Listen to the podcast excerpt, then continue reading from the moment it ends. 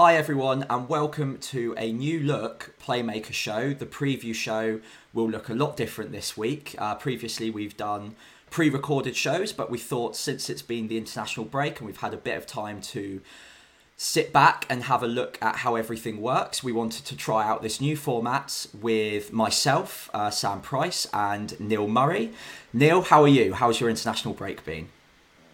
I'm okay. I haven't really sat back during the break. I've been moving house, um, so it's been been busy but well timed with the international break. So I used last weekend to start it.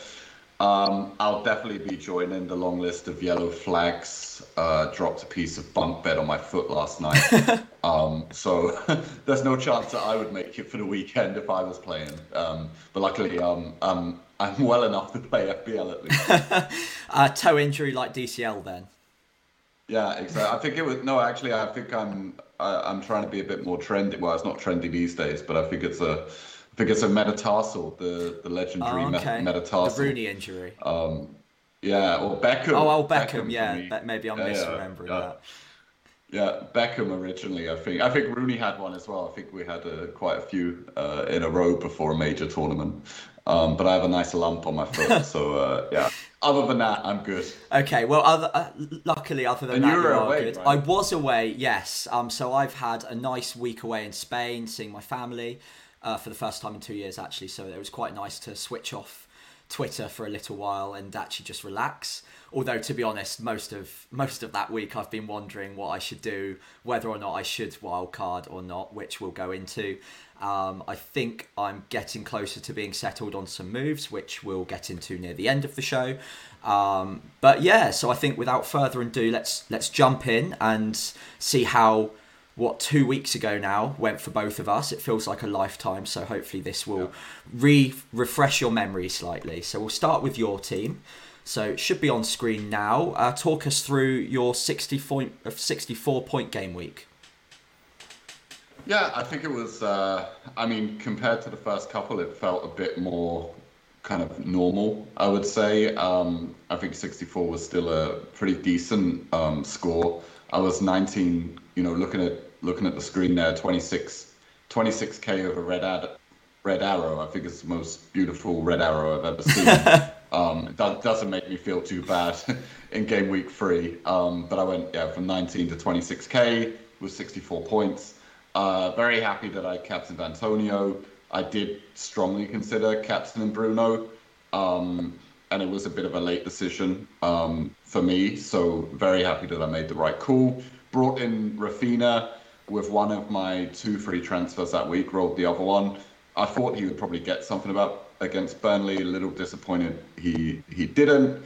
Um, but yeah, a couple of bonus points from from TAA, um, some more points from Ings. Uh, Greenwood again delivering third week in a row. Super happy I started with him. Uh, other than that, I think it was uh, I think it was pretty standard. Yeah, I think uh, luckily you, I also went the same way with captaining Antonio. I think I was much like you, maybe we've got a bit of groupthink going on, and uh, Fernandes was very close second, so I'm very glad neither of us went for that. Um, no. You are off to an absolute flyer, I must say. 26k after three weeks, I would have uh, bitten your hand off for that at the start. Uh, you must be delighted. Yeah, I've never started like this ever. I'm a I'm a very slow starter, so I also don't really know what to do. actually, like from a from a strategy perspective, it's it's quite confusing for me. I'm normally easily a million at, at this point normally. Um, so yeah, it's going to be. I'm I'm looking forward to the season just because it's going to play out differently than it normally does for me. Mm. Um, but it does feel good to start well. Yeah, you're not going to go on the defensive just yet though and go template, are you? No, I, well, I guess I already am a little template, yeah. right? But uh, I I think moving away, you know, I can't resist. Um, moving away at, at some point for sure. So let, let's see let's see if I get um, get nervous up here and start playing defensive, but it's not my usual style, so we'll see. Yeah, I, I, I think as long as you're around this sort of rank going into Christmas, we might start seeing some more defensive moves. But for the time being, I, I, I don't think it's in your nature to do anything other than take no. a few risks. Um, okay, cool. Um, I had a very slightly worse game week than you, so 62 points. Um, very similar side overall, only a couple of differences. Uh, like I said, we both captained Antonio. both had Salah and Fernandes in there. Salah would have actually been a pretty decent captain captaincy shout, even though he wasn't being talked about much. Um, as as per as per standard with any game Salah plays in. To be honest, he's never a bad shout.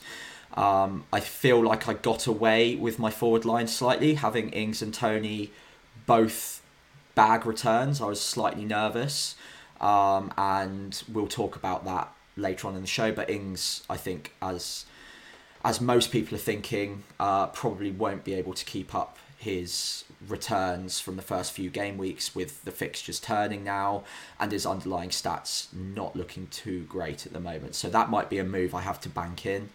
Um, and obviously, um, Harvey Barnes hasn't hasn't delivered exactly how I wanted him to in the first few weeks. So that's another priority, which um, luckily I do have two free transfers to sort out some some issues, but there is a 12.5 million striker that I think might be distracting us all at the moment, which uh, I'm sure we'll be going into in detail later on in the show. Um, but yeah, 62 points, Red Arrow. I think I was 80k at the start of the week or 80k ish, down to 121. Um, I'm still very happy with that.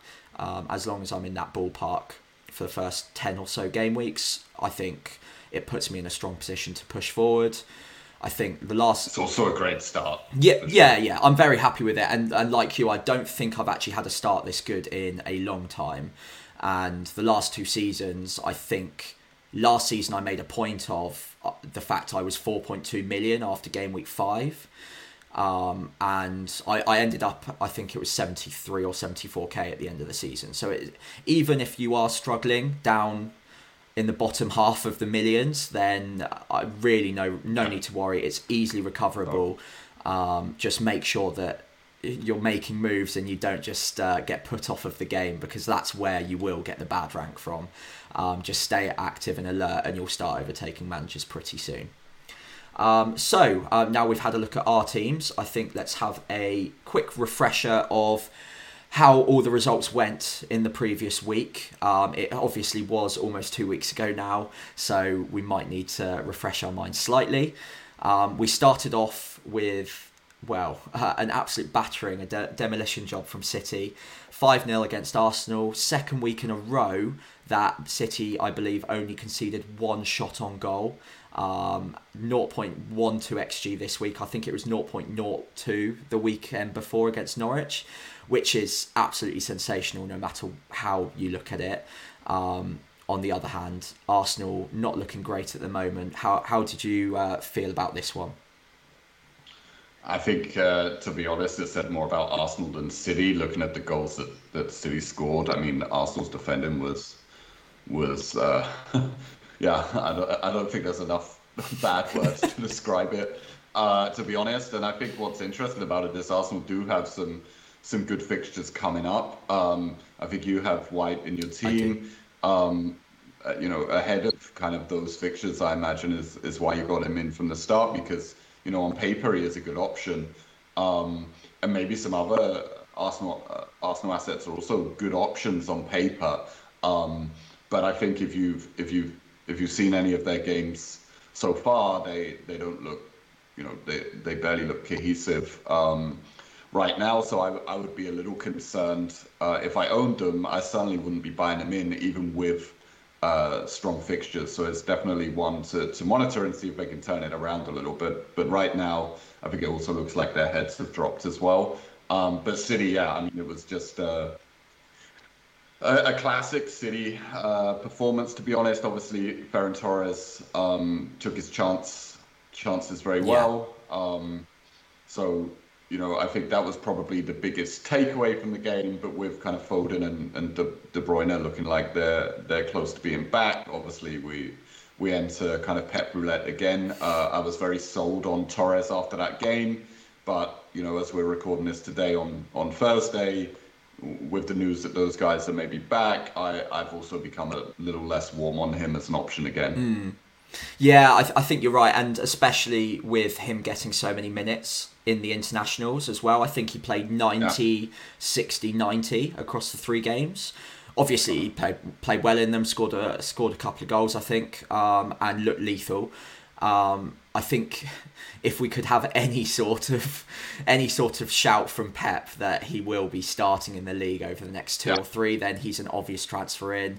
But we all know what Pep's like; he won't give anything away. And like you say, with Foden and KDB coming back in, and Mahrez, Sterling, Grealish all vying for places out wide as well, it seems unlikely that he'll be starting all of the matches. And with Champions League in midweek it it's it makes it even less likely. So I think he might be a bit too risky for me. Um, but Man City, if you can pick the right player that's going to start the match, uh, they, as we always know, they have any chance against any team of scoring four five plus. Um, as the XG showed in this, it was no fluke. It wasn't just lethal finishing. They really did pick them apart, and uh, there was there was some really awful defending there. A couple of the goals no, I wouldn't no. expect them to score every week. Um, but then again, White was out, and they did have the red card in the first half. So I will I'll yeah. treat Arsenal with a little bit more patience now their fixtures are turning. And like like you mentioned, I do have Ben White. I think with no plans to sell. No, not at all. Um, I think he is in rotation with me uh, for Ayling as well because the Leeds and Arsenal's fixtures do rotate really well and down at 4.3 million now. I, okay, I have lost the value, so that's a bit annoying. But I, I like you said, I had him with this yeah, with this run in what in mind, and I'm going to wild card in game week eight. I think anyway, so I, I don't think there are many better 4.5 and under assets oh. for that run. Um, and also with so many people jumping off of him, I kind of want to get my, my well deserved points before before I have to lose hope in him myself. So yeah, I, I, I think Arsenal will bounce back. They've had two weeks to prepare. Um, and you well, they can't have a much better fixture than Norwich, who sit sit oh. joint bottom on zero points with them, equal goal difference. I think if either of them lose three 0 or more, it's the worst start in Premier League history after four weeks. So that's one to keep an eye on.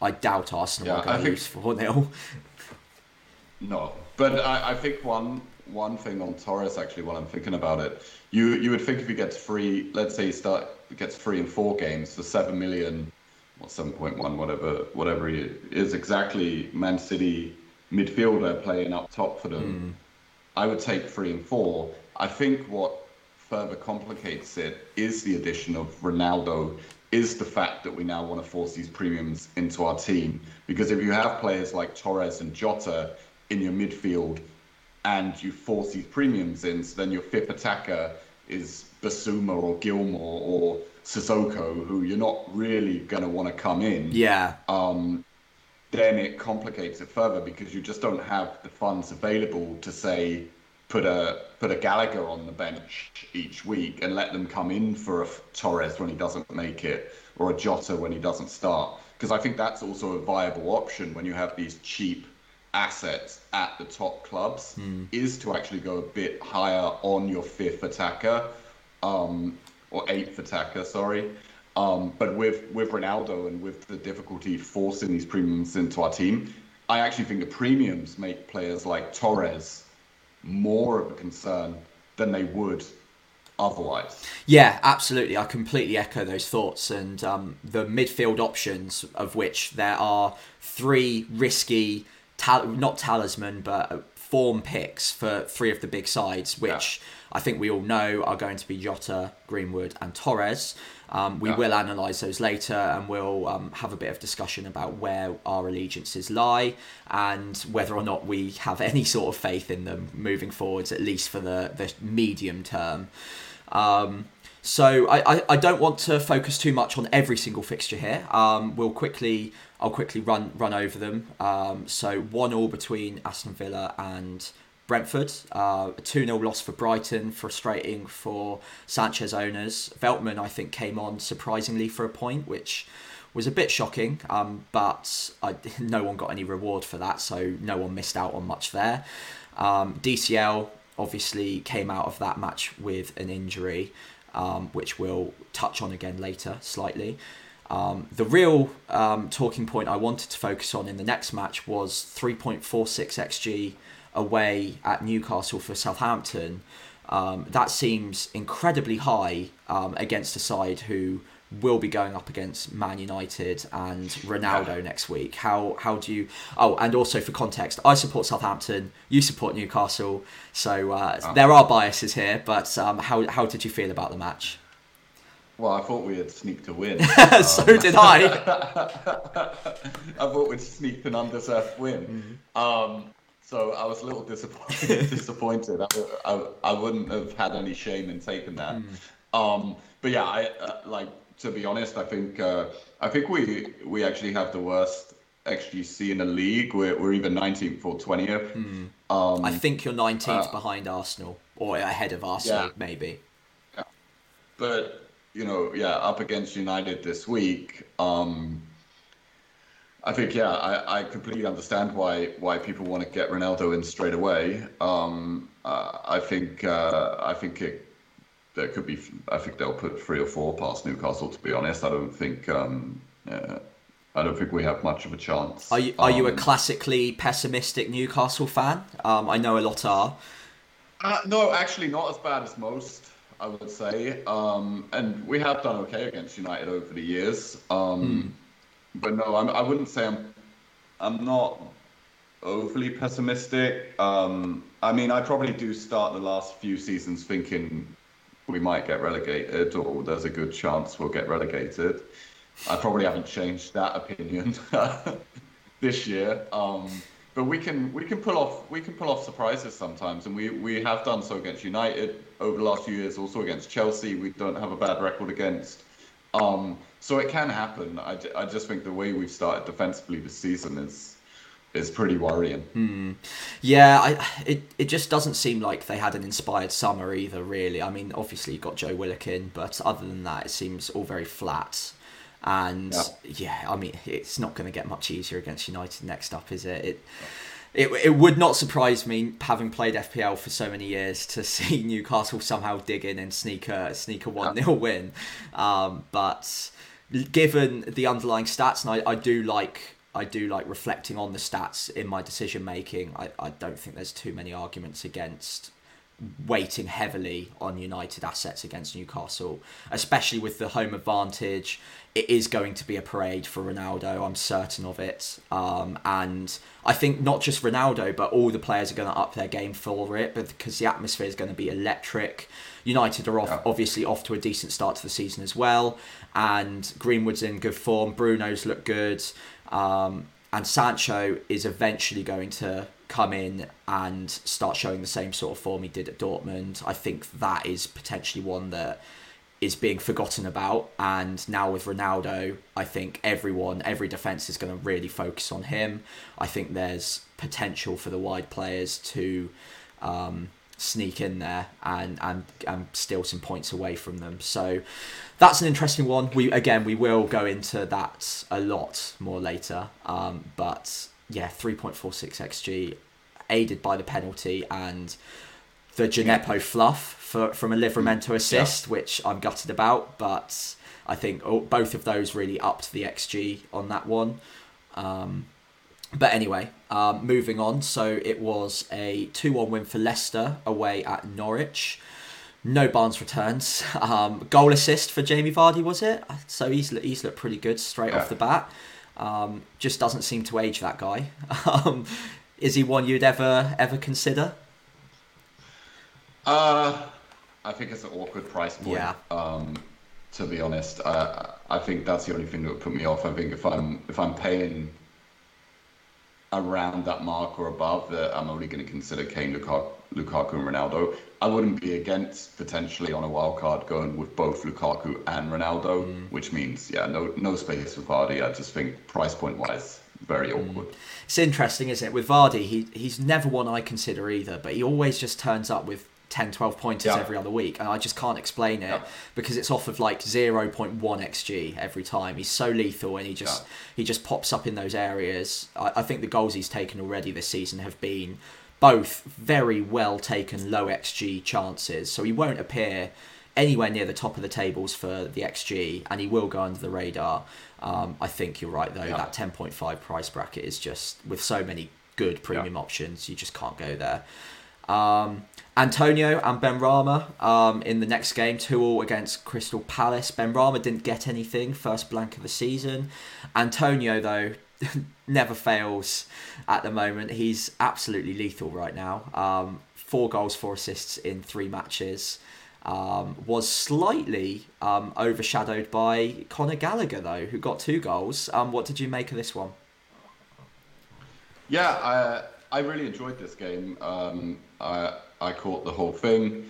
Uh, Antonio looked great. Uh, I think I'd, well, there was a chance at the end as well with an, Antonio and Benrahma on the break, and Antonio didn't quite make mm. the right pass, um, which would have put Benrahma in. So Benrahma was still getting into very central attacking positions, actually. A little unlucky not to get something at the end there um, on the break. Um, so yeah, I'm I'm still happy with Benrahma uh, from what I saw, even though he didn't get any returns.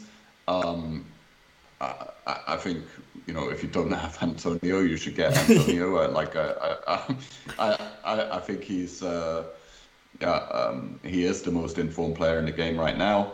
Uh, Conor Gallagher, yeah, really thought he was very impressive. Um, you know, it's probably like a lazy comparison to make, but uh, I thought he had a little bit of Lampard about him. Um, getting into the, in box, box, getting into those areas yeah. from deep, yeah.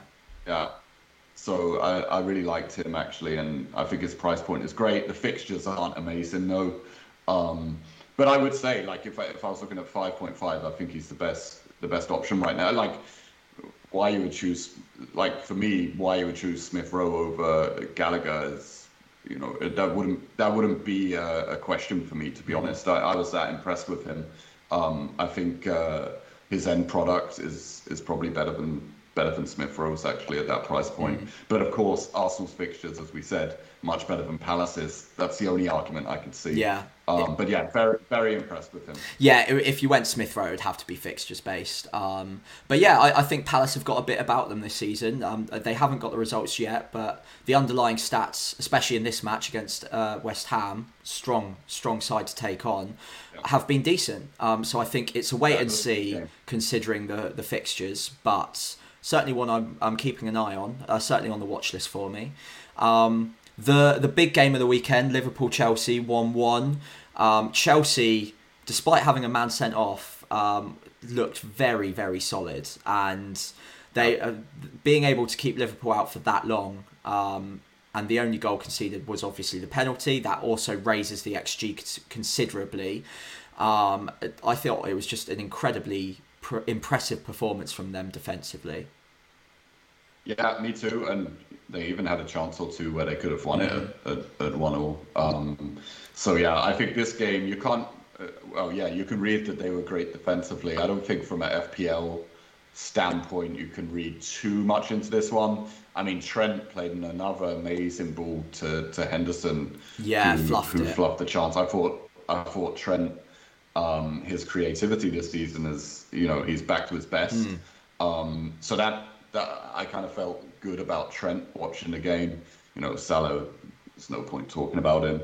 Um, Lukaku did have a chance at the end. Um, so yeah, I, I, think yeah, it was a it was a good game. I think the red card changed it. Mm.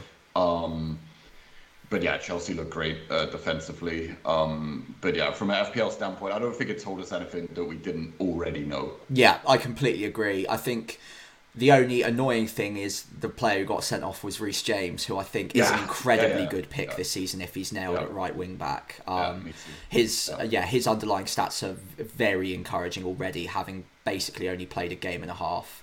Um, so yeah, that's one on a game week seven or eight wild card or moves around that time. He's he's top of my priorities. Um, uh, but yeah, okay. So we'll uh, we'll move past the next two. So Spurs one one nil. Um, that seems to be their their standard at the moment. Um, I wonder how long they can just keep that up. Um, that it was a bit more of an impressive defensive performance. Okay, admittedly yeah. against a slightly weaker Watford side. Um, but still, yeah, impressive enough. Spurs 100% record in the league, yet to concede a goal, not to be sniffed at whatsoever. Um, Nuno certainly looks like he's getting them um, whipped into shape defensively. Um, and Burnley won, Leeds won. I think if there was, we won't focus on it for too long, but I think if there was any takeaway, it was that Leeds looked a little bit flat still. Um, yeah. I don't know how. I hope. Well, I hope that doesn't last very long, um, considering their fixtures are turning very soon. Um, but Burnley to notch up, notch up a better XG yeah. than Leeds for me yeah. was a surprise. Um, and it was well, it was a very physical display, and I think Leeds possibly got dragged into that a little bit too much. Yeah, mm. yeah, I would agree with that, and I think yeah, to concede that XG against Burnley, and then you're going into Liverpool again is uh, similar to how we're making a comparison on Newcastle looking looking a bit um, dodgy at the back. I think we can also bring that into this week's captaincy debate as well. Leeds leads this XGC for sure. Yeah, absolutely. Um, and then finally, uh, Man United continued their good start to the season with a 1 0 win away at Wolves. Equally, Mason Greenwood conce- uh, con- continued his 100% goal scoring record this season, 3 and 3. Um, he's, he's not going to get benched, is he, Neil? Um, I'm not sure, actually. Um, I'm not sure. Uh, I w- I wouldn't say I'm confident of the start. Um, and I, I uh, you know, I think he is someone who has moved to my kind of uh, yeah let's say what's the opposite of a watch list? Someone in my team that i might have to keep an eye on to, to move out at some point um, with, with the ronaldo sign in but I'm, I'm happy to wait and see kind of how they set up uh, this week and, and the next couple of weeks still probably. Yeah i think short term he possibly is still a good pick but if you're trying to build a side for the medium to long term then yeah. then it might be a bit of a bit of a worry. Um, lastly, on that, um, I, again, don't want to spend too long on this section, but Wolves 1.80 xG. They have lost every game so far this season, but have been incredibly unlucky. I think um, they do look a good side. Yeah. Um, any Wolves owners or fans don't obviously don't panic. I think you'll be absolutely fine. You've played some very tough teams, um, or at least that's the way I see it. How how do you see it so far for them? Yeah, I would agree. I think that they have been very unlucky. I think both their XG and XGC has, has been one of the best in the league. Yeah, they, they can't do anything with it. Um, they have four fixtures now on the FPL's fixture difficulty rating, which are twos. Mm. You know, two, two, two, two. Um, I, personally, I'm not that bothered about rushing into them ahead of that. Mm. Uh, I'm not I, I, think if I was playing a wild card, might get one or two. Probably definitely would get a defender. Um, not convinced on on Traore um, as an option. Um, so yeah, I think we'll you know maybe if the next couple there's still time to jump on them ahead of the the following two easy fixtures, especially if you are then planning on triggering a wild card. Mm. So. I, I I'm still happy to wait and see um, but I can understand why people would be jumping on because, like you say, they have been very unlucky, and now the fixtures open up for them. Yeah, absolutely. Um, I think for me it is a wait and see. Now the fixtures are opening up, but yeah, if you want to take a gamble, they're probably the team to do it on, considering yeah. just the underlying statistics. Um, okay, um, we'll we'll run through this one really quickly. Um, it's pretty simple. Yeah. Top scoring players from the week, as we mentioned, Torres came out on top with uh, 18 points, 1.25 xg. Um, very encouraging indeed, um, but we're not completely convinced he's he's nailed. I don't think. Um, Gallagher similarly two goals. Um, very encouraging xg and xa on, on those stats. Yeah. Um, I think I think you wanted to have a quick a quick word on Gallagher. Yeah, I mean, I already touched on him there, kind of lazily comparing him to Lampard. Um, but yeah, that was his kind of goal scoring ability. But like you say, his, his XA also 0.77. Mm. He looked kind of the, the driving force uh, to me, at, attacking wise. He was he was the one they were giving the ball to to make something happen. And then when he got in the the box as well, when he got in areas to score, he was also lethal. Yeah. Um, so uh, I really, I really thought he he looked a great all round kind of player, um, and someone who, yeah, I, I think he when their fixtures lighten up, I think he'll make a bit of a mockery of that that price tag. Actually, I think he could definitely be a kind of considered more like a six point five um, player. So he's definitely someone that I think represents great value just based on not just based on those underlying stats, but like I said, I caught the game as well. Um, and I just thought he looked threatening. Yeah, pass the eye test. And he looked the, yeah, he really did. Um, and he was kind of yeah the, the centerpiece of their of their attack. And I, I don't necessarily see that that changing as well. And if he keeps getting in the box like he does, I also think he's going to score quite a few more goals this season. Mm. Yeah, I think he links the play exceptionally well, um, and he creates the rhythm in that Palace side. I, I don't see him ever really getting rotated. I mean, touch wood anyway. Um, but he seems to be the driving force in there, like you say, and uh, yeah, certainly want to keep an eye on. Yeah, um, may might might be a bit of a yeah, yeah, getting a ten this season. Hmm. Um, yeah, absolutely. Um, so on to Vardy and Jesus, who both got a goal and an assist each, I believe. Uh, the underlying stats for Vardy, like I mentioned, don't really support the idea that he's a creative player. At least um, the xG was a bit higher than I actually remembered it being, um, but. No interest there in in Vardy, as we know. But Jesus, um, do you no interest on him as a as a right winger? Um, yeah, I I actually think he's a, a, a, good option if we had space for five forwards. Um, yeah. because because we don't. I mean, he's not gonna. He's not again like price point wise or just like setup wise. He's just not gonna be. He's not gonna be an option um, for us. Uh, I would say, and I, I definitely prefer Torres over Jesus. If I was to look at them, it wouldn't be. You know, wouldn't be a question for me. Yeah, I, I think if for whatever reason he wouldn't be, but if for whatever reason he was also a midfielder, it'd be a bit more of a discussion. But striker, one less point for the goal. Um, yeah. Not being played out of position the wrong way is just never a good sign. Um, and also, if he is fighting for that spot on the right, rather than being than being deployed as a centre forward, he's not going to start every match, and we know that. So I don't think he's an option. Um, Varane came on uh, debut with a an assist. Do not expect any more of them, or at least many more of them. Um, Twelve points is probably higher than we'll see him get for a long yeah. time. Um, but obviously, the clean sheet potential is there. Uh, for me, he's not really an FPL asset. Not, not um, unless he starts bang, banging in about 10 headers a season, I, I don't see that as an option. Um, but for the third week in a row, Antonio has made the top scoring players list. Three double digit hauls in a row. Um, and again, much like Gallagher, some pretty impressive underlying XG and XA. Um, I don't. I don't think we even really need to discuss it right now um, because he will no, come up later. If you, if you, still don't own him, buy him. Yeah, like, just get him. That's the only thing I'll say. Yeah, we, we could probably end the show here and just say yeah, just do that, and you'll probably get a few a few points this this week, especially against Southampton as well. Um, I am a pessimistic Southampton Southampton fan, um, or at least defensively I am. Um, so I I don't see that stopping this week. Um, we'll go on to the transfers of the week. So there's a very familiar face at the top of this one. So um, we do always ask the question on Playmaker and on Twitter as well, most weeks, to put across your transfers and the net gain um, from them. This week, um, and I promise this isn't rigged, but our own employee Helder has won um, with a net gain of 13 points by bringing in uh, Dier and Antonio for Veltman and Ings.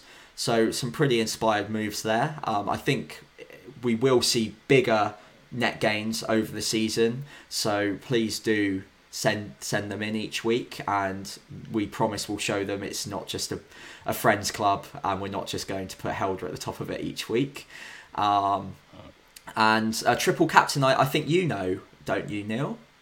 Yeah, me and Helder both know him actually, so uh, he's a friend of ours as well. Oh, okay, so, uh, this isn't yeah. helping. We have, we have, no, we have someone. We have someone who's started a company just to get a shout out on a on a video at the at the top mm. uh, for their moves. Um, and then second is yeah one of our one of our mates that we we talk FPL with a lot and and hang out with in in Copenhagen. Um, so yeah.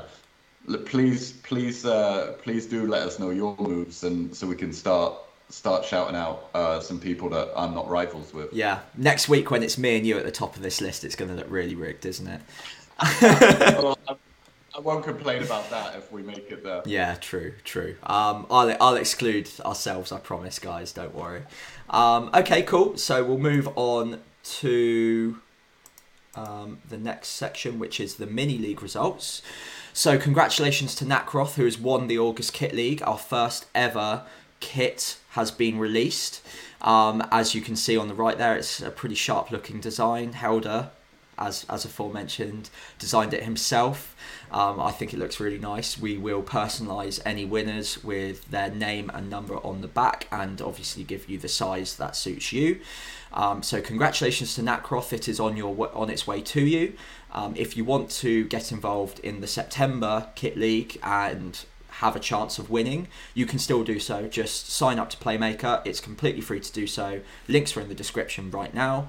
And all you have to do is link your team ID and then we can keep track of who the top scorers were for the month of September.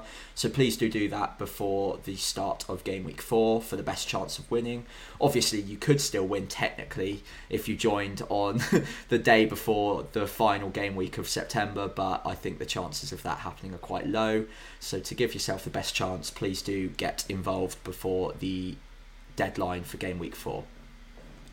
Um, okay, cool. So we're going to get into the meat of the show now. So I thought we should start off with highest expected goals per team. I don't think there are too many surprises who's come out on top here. Man City way, way ahead of West Ham, who were in second. So 9.02 XG for Man City. They've won 5 0 twice, so I think that's uh, fairly understandable. But even with those 5 0 wins, you don't expect the XG to match it. You expect some overperformance, but that just simply doesn't seem to be the case with Man City at the moment. They have found their groove very early on. Um, are there any others on this list that really stand out to you, Neil? Yeah, I think the, the two that I would probably like to point out is one is Everton because I think mm. that XG is the, the, the main bulk of that has been provided to uh, DCL. Yes. Um, so you can see that they're creating chances. DCL is on the end of most of them. Um, obviously, there's a couple of penalties in there as well, which does which does put that up. Mm. Um, but I would say that you you have a team that is creating a lot of goal scoring opportunities, and you have a player that's very much the focal point of that attack. Um, so that for me is interesting. The other one I would point out is is probably United that for considering considering the games I've had, like a pretty open leads. Um, obviously, Wolves a, a bit tighter, um, but they also played Southampton, um, who who are not kind of the, the tightest defensively. No, no, no, none um, taken. No, but I, I would almost say, especially if you're looking at Ronaldo coming in, how are they going to create chances for him? Um, of course, you know, 4.85 over three games, scoring seven goals is, you know, I'm not saying it's bad, um, but they're not. They're also considering who they've played against, um, and especially the way two of those defenses are kind of fairly open um, in the way that they play. I don't, I, you know, that number isn't that impressive to me, um, and it's something maybe to to consider in in terms of kind of Ronaldo's arrival um, that maybe they're not, uh, especially against Southampton, they did not look that fluid. Um, mm. They did not look that great. I mean, then they they sneak past Wolves as well. Um, so I would I would kind of uh, yeah like uh, I don't think they're, they're not exactly free flowing. Um, obviously against Newcastle that might change, um, but I, I still think that they haven't quite clicked as an attack still mm. over the last couple of seasons, and they tried Pogba out on the left.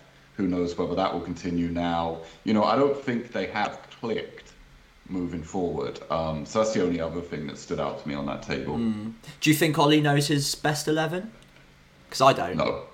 I, I don't think he does. Um, Not at all. Yeah, I, I, think with the amount of attacking options at his disposal now, um, and everyone seems to just completely have thrown Cavani to one side now. Ronaldo's there. Yeah. Um, and he will be somewhat a forgotten man, but surely a player of his caliber will not be happy just sat on the bench constantly. No. Um, so there will be rotation, and I'm not saying that Ronaldo's going to be the victim of that ro- rotation necessarily. Before we get a million comments saying "How dare you," um, but there will be there will be moments in the season where there will be a shock benching and I think uh, Ole came out last season and said I've probably played Bruno slightly too much. I've overplayed him, yeah. and he didn't have Lingard at his disposal last season. And I think Lingard can fill that role every now and again yeah. if Bruno's looking a bit leggy. Um, and yeah. similarly on the, on both wings now they've got options. And yeah, I yeah I, I think with United. I, having 4.85 xg at the moment, I, it's not alarm bells ringing. Um, they still appear sixth in in the overall standing, so I don't think it's terrible. But I think we have seen a bit of overperformance. Um, so, I mean, look, Newcastle they're going to get probably minimum two xg in the next match anyway, so they'll probably climb the leaderboard further, and we've not got much to worry about. But it's one certainly like you I'm keeping an eye on. And uh, similarly with you, um, I think Everton were slightly surprising. I, I expected them possibly to be lining up a bit more defensively focused, which we'll go on to in a second. Um, but 5.79 xg is a very strong start, and like you like you correctly mentioned, DCL has accounted for comfortably over half of that xg. Um, so that might be one to target moving forward. Um, the only other one quickly worth mentioning is West Ham, who have gotten off to an absolute flyer, 6.4, uh, 6.74 xg um, already. And again, about half of that, if not slightly more, is Antonio. So they've got their talisman sorted and they look like a really well oiled machine. So I certainly wouldn't be jumping off Benrahma on a wild card, for instance, which I know quite a few people seem to be doing. Um, but anyway, so on to the flip side of things, let's have a look at the lowest XGC teams at the moment. And guess who's on top? It's Man City again. So only one goal conceded so far. That was against Spurs. Um, 1.20 xGC at the moment. The majority of that was against Spurs. And they've only conceded, again, I think I'm correct in saying, two shots in their last two matches, which is not bad. Um, I think if their fixtures were any better, I might be prioritising bringing in a City defender. Um, what what about you? How do you think about the? How do you feel about the City defence? Yeah, I think it's uh, I think it's pretty strong, but it's it's not too dissimilar to the attack in terms of knowing who to pick. Right? It's not as though it's not as though the picture is that much clearer, other than outside of Dias. Um, Cancelo, great pick, but probably starts three out of four. So again, it depends on whether your bench can kind of cover that odd benching for him. Mm. I think Stones um, Laporte got injured in the international break, I believe. I don't know the extent of it, but Stones, uh, I think, has dropped to 5.3 yeah. already. Um, so it's kind of Stones coming back in, and if he plays as many as last season, then kind of a risk on Stones starting three out of four at 5.3 um, is pretty interesting to me. Um, I think they're going to line up with a goalkeeper potentially this weekend who's not even in the game yet, in Scott Carson. I think you're right. Yeah. Um, so yeah, so let's let's see uh, let's see if their XGC or like let's see if their goals conceded uh, stays the same. Yeah. Um, but yeah, uh, like yeah, of course, strong defense. Um, yeah, I mean, Dias always an option. Um, I think I still like a bit more attacking threat from my defenders if I'm paying that price point. Though I've never been one for just solid solid defense. Uh, I mean, if you if you want to look at that, then you could just look at Chelsea and say say Rudiger at five point five. Yeah. Um, is, is kind of a better, you know, zero point five saving on a defense that will probably match City, maybe even surpass them uh, this season uh, for clean sheets. I think. Um, the only other interesting thing on, for me on this table is probably Brentford. You know, two two points, one Raya on wild card, maybe a decent option. Mm-hmm as a goalkeeper. But the other point is, I think we could probably say after after a few games that they're probably not the team to necessarily target for a battering either um, out of the promoted sides. Um, so I wouldn't be looking at looking at thinking they're going to get battered every week. I think they've proven to be pretty solid um, so far. So you know, I, I would probably uh, I'd probably put kind of probably rather target Arsenal right now than than Brentford, um, uh, or, or maybe even maybe even someone like Norwich, right? So I think Brentford have proved to be a little bit tighter mm. uh, so far. Yeah, completely agreed. Um, Brentford for me, I, it's still early to tell, and I'm not sure how many clean sheets they're actually going to keep uh, over a long run average. I mean, there usually is a team that comes up and overperforms for at least the first six or seven game weeks, and I, want a larger sample size before I start trusting the Brentford defence. I think, but early yeah, signs are re- are really positive, and if you if you were going to take a risk, it, it might well be that four point five goalkeeper slot where it is still up in the air, really. Um, but yeah, the the main takeaway is I like you, I wouldn't be targeting the Brentford defence at the moment. Um, moving back slow, uh, just slightly back to Man City for one second, I think Laporte was pictured back in full training with Spain okay. the bet the day after the the injury. I think so. Um, I I think he's probably okay, but if he's been playing for Spain over the break, um, well, obviously Stones has been away as well, but I don't know who I trust to partner Dias yeah. in defence at yeah. the moment.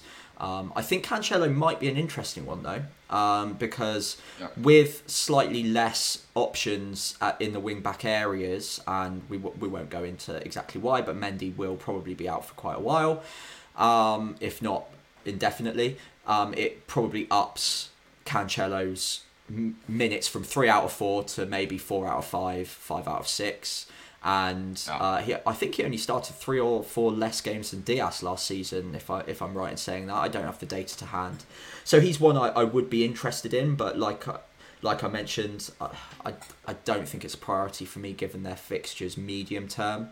I think I'm happy enough not taking that risk with Pep rotation for now.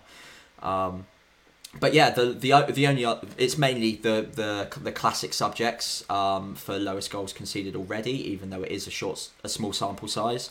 But the one that is interesting for me is Everton, who, despite a high xG, have also tightened up defensively as well, yeah. and only two point two five xGC there.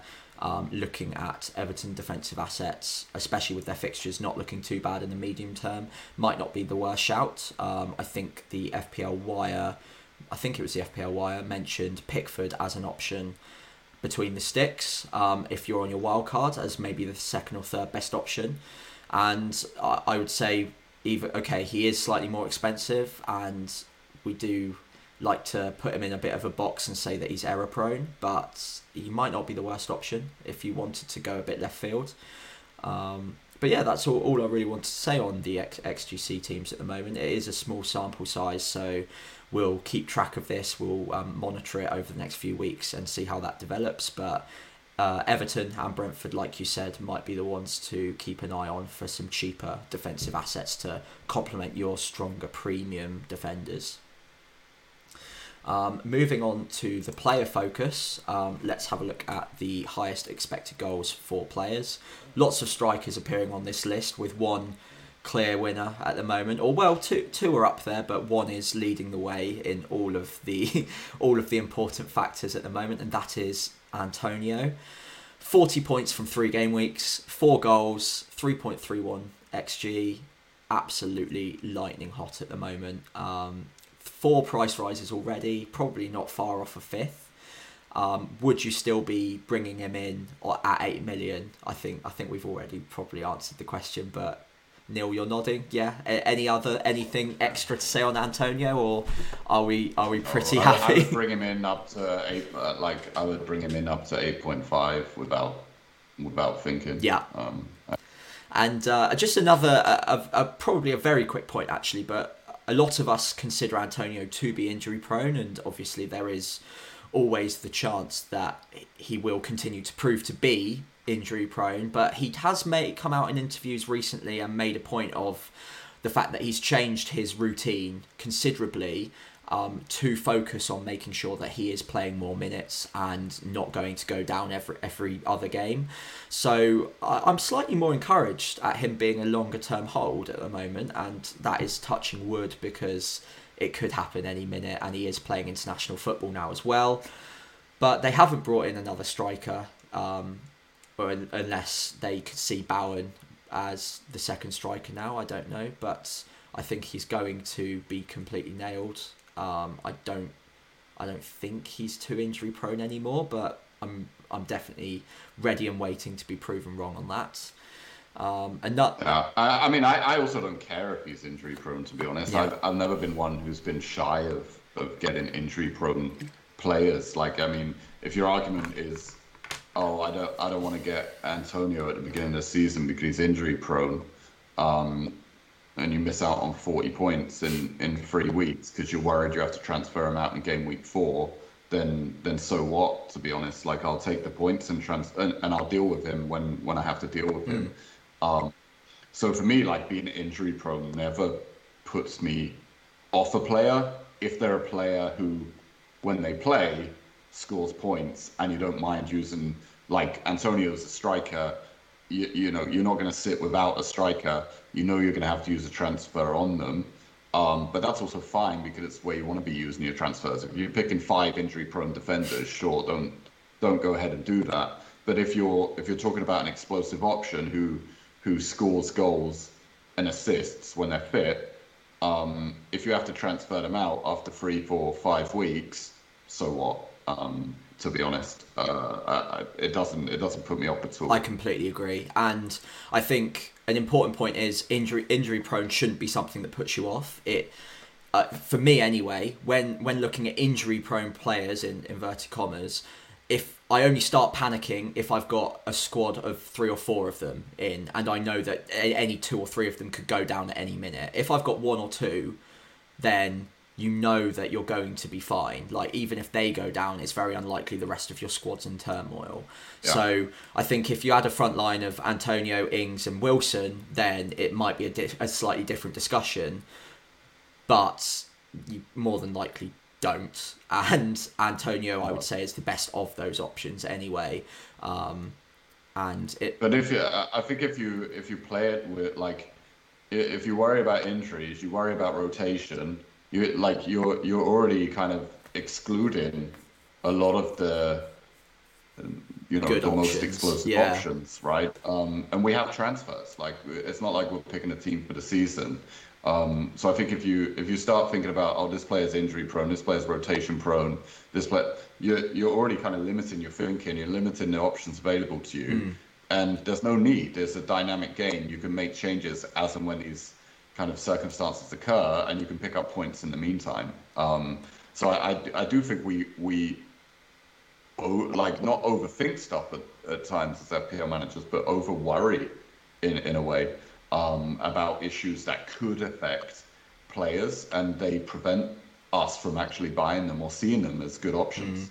Yeah, um, although I do disagree with one thing, we do overthink things. That's in our nature, isn't it? we all, we all, we all definitely overthink things. I think if you're watching yeah. this show, you probably also overthink things yeah. just like us. So uh, welcome.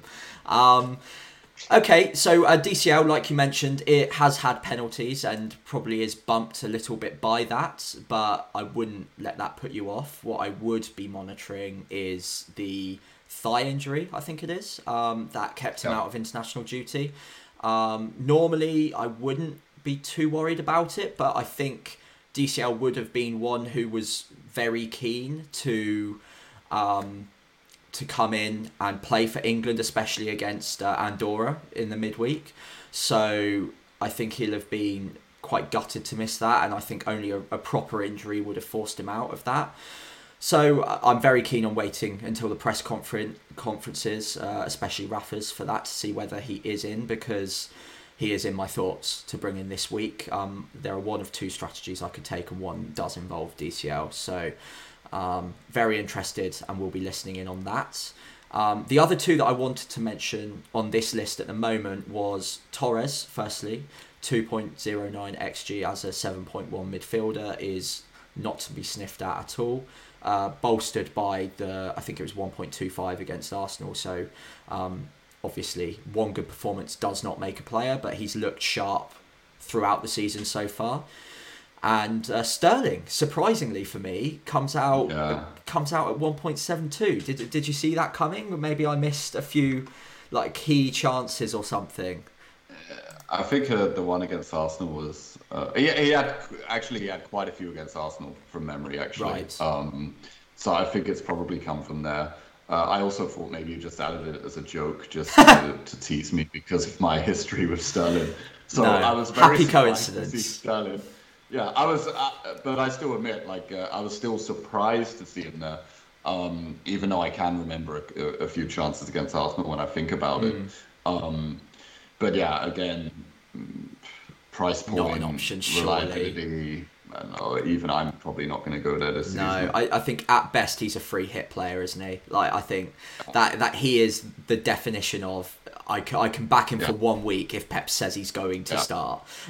Other than that, yeah. you just just can't. Um, so okay, um, okay. Quick mention for Lukaku, who's played one game less than everyone and, and is appearing high on this list. So eleven point five, I think, is, is a fantastic option, obviously, uh, but maybe for when the fixtures turn, in my view. Um, again, we'll go into the premiums in uh, ex- more extensively later on, um, and he will be mentioned. So we don't need to talk about him too much right now. But the fact he's appearing so high on the XG, uh, uh, having played a game less and having played Liverpool as well in that time, is quite impressive, I would say. Um, Okay, so uh, now we've had a few weeks, um, I thought it would be an interesting one to have a look at some of the more creative defensive assets in the game. Um, so I've gone based on expect, expected assists at the moment. And, well, shock horror, Trent Alexander Arnold is top of this metric by quite a considerable margin after three weeks, having 0.56 um, more than everyone else is impressive considering we've only had three game weeks. Um, he looks every bit as good as he's ever ever looked for Liverpool. Yeah. Right.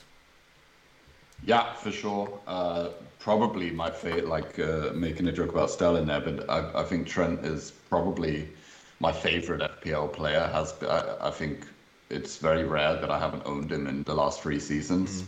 um, at any point, um, even through his kind of bad bad form. Yeah. At, at some point uh, last year. Um, but I really think he's he's back to his best. Uh, watching him uh, this season, so I'm very encouraged by it. I think like the the biggest issue around Trent is he again it's it's thinking about where does he fit in with the premiums um, because I think actually you could probably get three of the big premiums in if you didn't want Trent as well. Mm. Um, but if you just look at price points of defenders and midfielders. So if you even pair him up against the, the 7.5 options in midfield, I think he's the best 7.5 option, you know, almost in the game across any position. Um, so to go without him, I think is very dangerous considering the form he's in. Um, but I think he's going to give quite a few people a headache. Um, obviously, only three games from from what I've seen so far. I think he's going to continue this way. Yeah.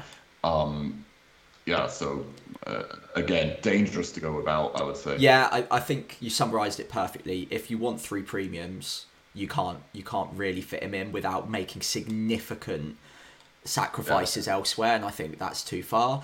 And personally, for me, I want two premiums because I definitely want Trent, and he's got. Uh, just look at the ticker there uh, on the screen. He's got three greens, so FDR of two in the next five. I know that's not the be all and end all, but the fixtures medium term are good, and realistically, with underlying numbers arguably as good as he's ever been, if not better, I, I think for me personally, I, I can't go without him. I really can't. Um, second on the list is Reece James, who obviously suspended for the next match, but has only played a game and a half, really. Yeah. Um, so th- this was slightly surprising, but really encouraging. And I think long term, when he is back and when f- Chelsea's fixtures do turn, as you can see the start of on the ticker there in game week seven, I think it's against Southampton. He's one who ranks very highly on my list of priorities around that sort of time period. Um, and Coufal or Sufau, depending on uh, who you are and how you want to pronounce it, I'm never sure. Um, other pronunci- uh, uh pronunciations are available, um, is almost matching him at 0.99. Um, what are your thoughts on those two as assets at the moment? Yeah, I think both look good, um, especially Coufal. I think for me, five, five million is just a price point that I personally don't like mm. defensively. Um, I can never seem to work it, make it work well in my team. Um, so that that's the only concern there. Um, but I think he, he looks great going forward. Um, and you know, if I had to choose between Coufal and Cresswell, even with Cresswell's kind of set piece deliveries, um, I still think the the 0.5 saving um, is probably worth it, um, or is probably a risk worth taking. Yeah. I mean, James, James, um, yeah, great option. Obviously, you have to to account for Arsenal tax um, in his uh, numbers True. so far, though, is what I would say. Um, so that that would be the only thing I would say. Um, but yeah, I, I think he looks uh, he looks great going forward. Um, actually has like pretty decent goal threat as well. Like I noticed when I was watching him last season, he would he would take shots as well, mm. um, as well as whipping the ball in from from the right. Um, so he is someone I I like a lot. Um, and I think yeah, game week seven, um, when the fixtures turn, I think I think he's be probably one. If he continues to start, he'll probably be one of the most popular picks in the game. Yeah, absolutely. I think if he comes back from suspension and starts the next three or four it, going into game week seven, I completely agree. Uh, he might even become the highest owned defender. Um, around that time. So keep an eye on that. Uh, definitely don't buy him this week. Um, but it, maybe if you're on a wild card and you don't mind benching him for a week, then that could be a, a sneaky option to get him in early. But other than that, I would say watch and wait. Uh, Livramento appearing high up, I think, aided by the completely catastrophic miss from Djenepo um, against you guys. Um, but still, it's encouraging always to see a, a four point, well, four point one yeah. million defender now because he's had his yeah. price rise um, in the list. So I think any owners will be content with how he started the season. Um, and yeah, he's he's showing some attacking pedigree, which he's always shown yeah. when he was um, in the Chelsea academy as well. So uh, definitely encouraging. And um, surprisingly enough, Lowton's made the list, um, which is a yeah. bit of a shock, but. Um, yeah, must be from like one yeah, big chance. I, I don't I don't remember what one it would be. Um, no, me but, neither. But he has got the assist, I, so I'd assume it's that. from that. Yeah, exactly. Yeah. Um, I, I would assume the same. Uh, yeah, a short sample size again with all of these. Yeah. Um, so one or two chances do conflate the stats, and people like Livramento, Lowton might yeah. appear slightly higher than yeah. than you would expect them to throughout the season. But we will keep keep yeah. track of this, and um, over the next six or seven weeks, the picture will start to look a lot clearer. These are just good indications of where the more attacking or aggressive defensive players seem to be at the moment. No shocks really. but you say, but you say that, but actually you would probably expect four out of the six to be yes. on that list all season. Yeah, I, I would agree. Um, and I would also expect long term Luke Shaw to start climbing and appearing on this as well, especially um, crossing to the big man as well. I, I, I think he'll be appearing much higher on this list, maybe even after next week. So we'll see. Um, but moving on, the big debate this week, other than Ronaldo, which we will get onto, um, is the midfield options. Now, there are three main options, which we uh, mentioned earlier Jota, Greenwood, and Torres, all lying in that 7 to 8 million price bracket. All of them have started the season really well, but all of them have the same issue surrounding them, which is this theory that they probably won't be completely nailed in the long or possibly even medium term. Um, I've got the stats on the screen here. So Greenwood leads the way on 26 points and the three goals. Torres leads the way on the XG, um, 2.09 um, for two goals, and and has the only assist of the trio, um, off of a very very low XA though. So I don't know how much you could read into that. Um, Greenwood is the most creative in the underlying stats, which again so far anyway, um, which I wouldn't have expected.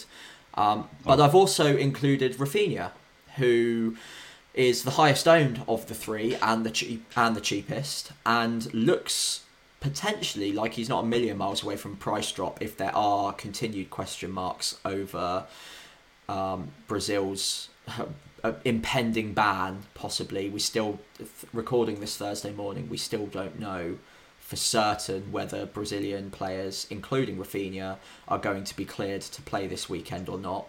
Um, but indications are that there might be some leeway in allowing in, in allowing them to. So keep an eye on that. I'm sure I'm sure news will be coming out as soon as I finish recording this and start rendering it, which will be frustrating.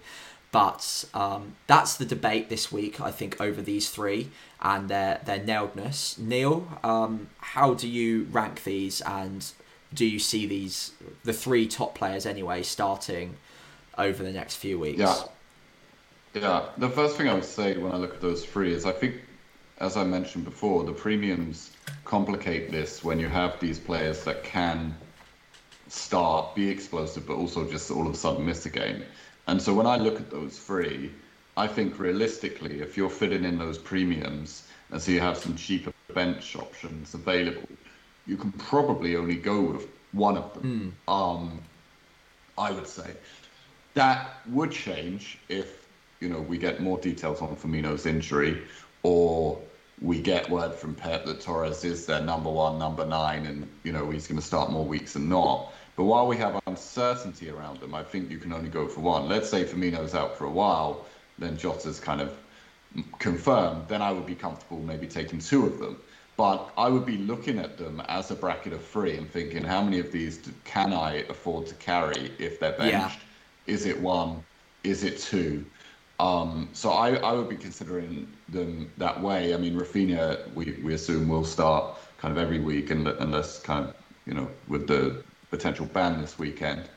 Um, so I don't think he, you know, I think he he doesn't need to come into that equation.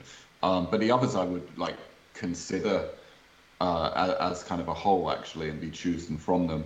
In in terms of my favourites, uh, like I said, Torres, um, I think is a great option. Um, I'm a little. Uh, I think it looks like they've set up that way to play this season. Um, but with Pep, I mean, he also does change it kind of mid-season sometimes um, in terms of like the way they're they're kind of focusing their attack. So I'm still a little hesitant. Um, but I, I, you know, I, I do think it's he's worth a risk at that price point. I currently own Greenwood. The plan I started the season with him. The plan was always to kind of give him the first four. Mm uh, and then re- reassess. Um, was he starting? Was he getting enough minutes? Was he scoring? So far, you know, he's he's doing very well for me. Um, Jota, like I said, I mean, if Firmino's injured, I think Jota becomes a must-buy. I yeah. mean, I would almost, I would almost, I, I would go as far as uh, as prioritizing that over Ronaldo over Lukaku. If we got confirmation on Firmino, I think 7.6 million for a Liverpool striker um, who plays in midfield on FPL. Um, I, I, think that becomes a priority. Mm. Uh, to be to be honest, um, especially with the the kind of fairly fairly nice fixture run as well. Um, clearly, I'm not saying necessarily saying he's he's he's a better pick than Ronaldo or Lukaku, or even that he'll score most points. But I think for the fixtures and for the price point, he becomes kind of very much a priority. Um, and I think it's a possibility that, that I even move, you know, let I even move from Greenwood to Jota next week. Um, uh, I, I do think that's a possibility that I might jump off and then maybe I'll jump off again from Jota to, to Torres, or you know, I, I think I just like viewing them as this pool of players that I might hop between. Mm. Or that I have one or two of at any time. Yeah, I, I like looking at it that way as well. Personally, I think this is, and and there are other options available as well, which is actually the next graphic that I will show. And there are so many good or potentially explosive options in in and around this price bracket that I think if you've got this one slot in your squad that you're willing to have as like a, a rotating explosive risk option th- this is the, this is the place to do it. And at the moment it looks like all three of these are good options and I think that's skewing our opinions and trying to and a lot of people are trying to cram them all in. I think uh, in the in the team planning section which we'll get onto in a bit I've tried to cram two of them in, which I'm already rethinking. Um, I think the decision would be a lot easier if we knew for certain that Raphinha was going to start this week. even against Liverpool, I don't I don't rule out the chances of Leeds scoring at all. Um, and at 6.5, he's an incredibly good long term hold with the fixtures turning next week. And I think that solves a lot of the issues regarding all of the rotation that we'll see from the likes of Liverpool, Man United, and Man City. I think Jota. For, If I if I wanted to rank them, I'd probably rank Jota at the top because I do think Firmino is going to be out for a couple of weeks. And even if he is out for only a couple of weeks, if Jota scores in the next two, is he really going to bench Jota uh, when Firmino's back straight away? I, I don't know. Um, and Greenwood is probably slightly more dangerous um, in the medium term. I think Newcastle, anyone who's gone for Newcastle, you're safe. I think I think you'll be okay there but I think Greenwood is potentially always now one one bad or one shaky performance away from coming on from the bench rather than starting the match. And Torres is just a complete lottery. Um, he's probably got the most explosive potential of the lot, but I, th- I think it's as bad as one in two he'll start over the next four or five game weeks because they do have Champions League coming coming back, and they do have KDB and Foden and Gundogan can play up there. And of course, even though Jesus has been been played on the right, he can play up top. We know he can. And with all those other options coming in, there will be more competition on the right, and therefore more chance that Jesus might also be theoretically moved centrally as well. So I think Torres is the lowest priority for me personally, despite looking very, very good so far.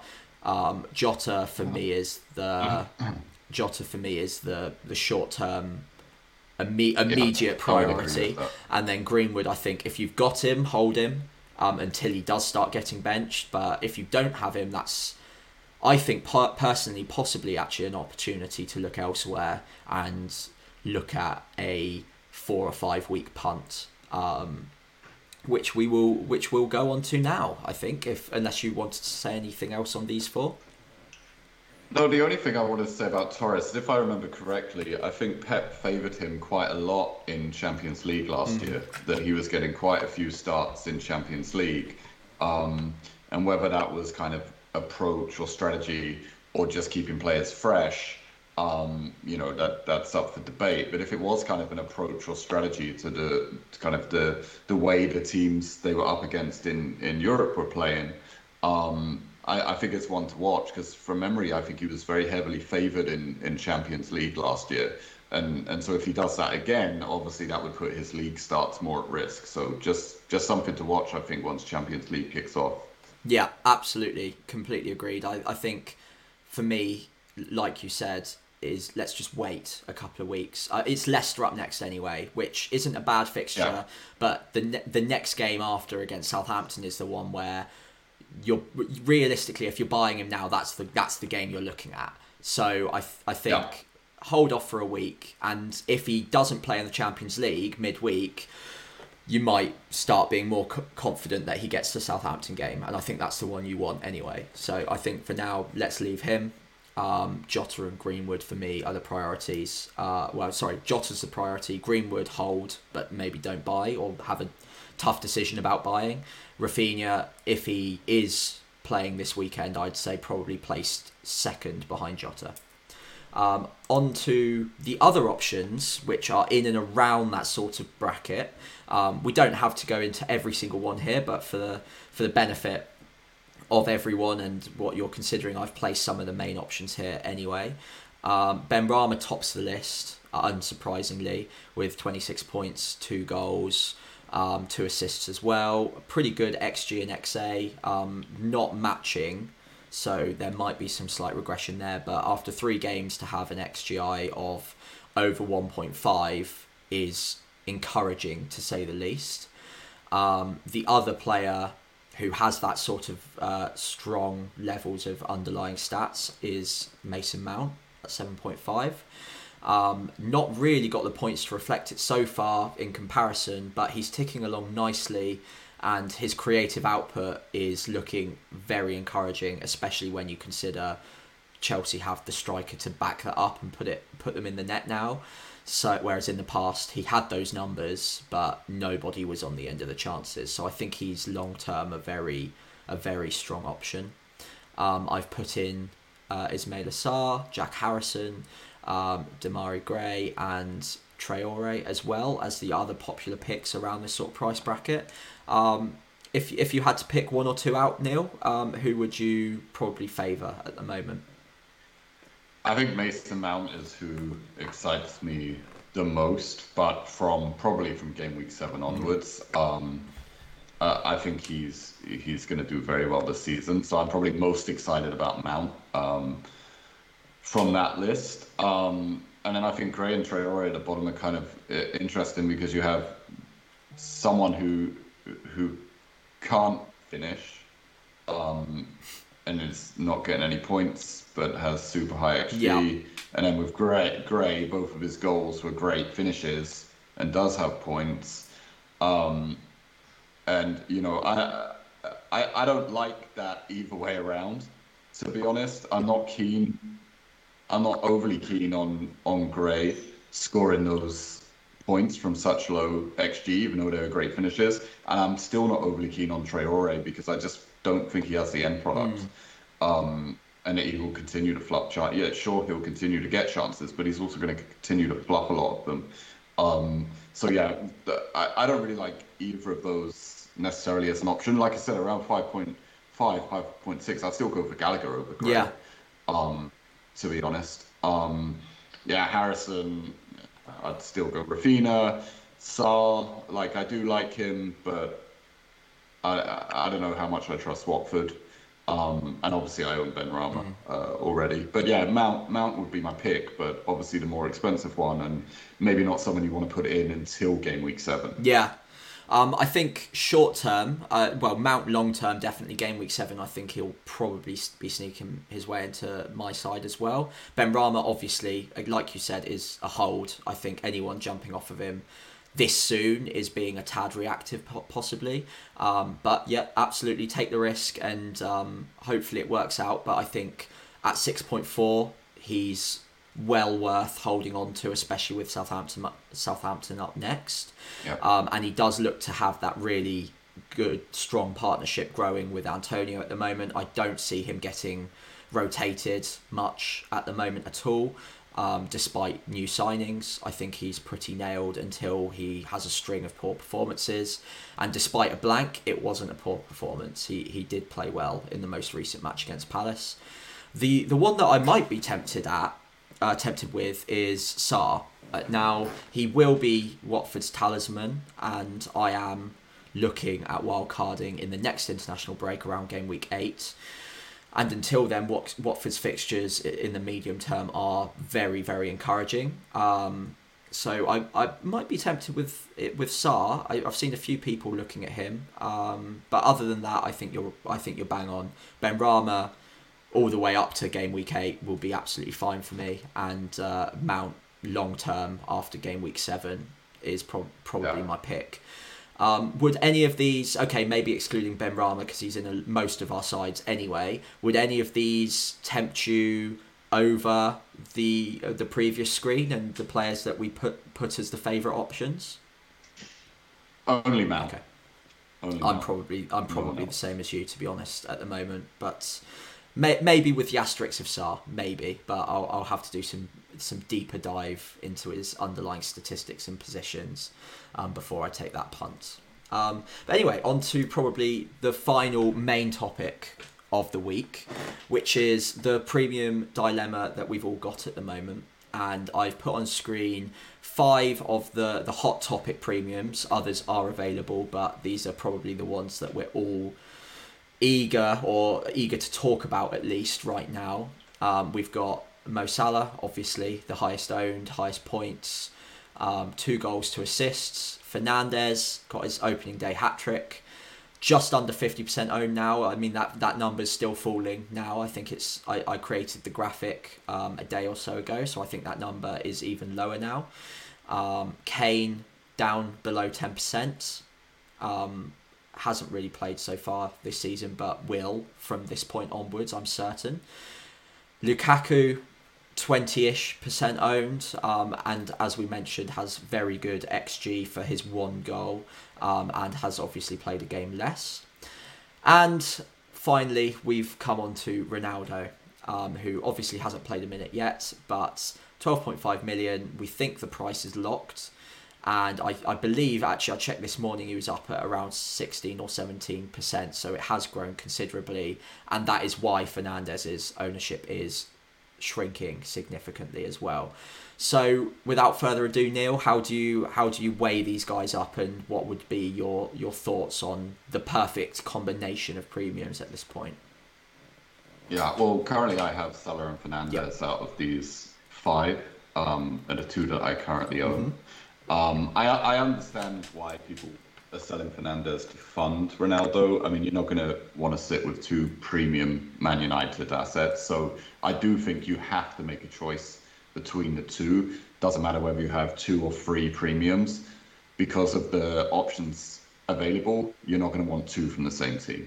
So I completely understand why people would sell Fernandes for Ronaldo. You do have to make a choice on them, and you probably do want one of them. Um, so that kind of already takes takes a place in in in, in a way, right?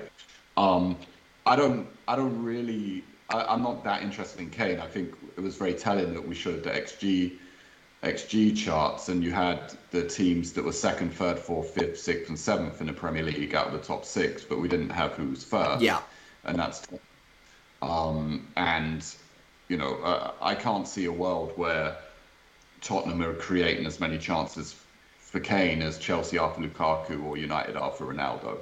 Um, and so I think just because of the way those teams set up and the way they play, of course, everything is, is aimed towards Kane. But I just think in terms of volume of shots, volume of chances, Tottenham are not going to match Chelsea or United this season.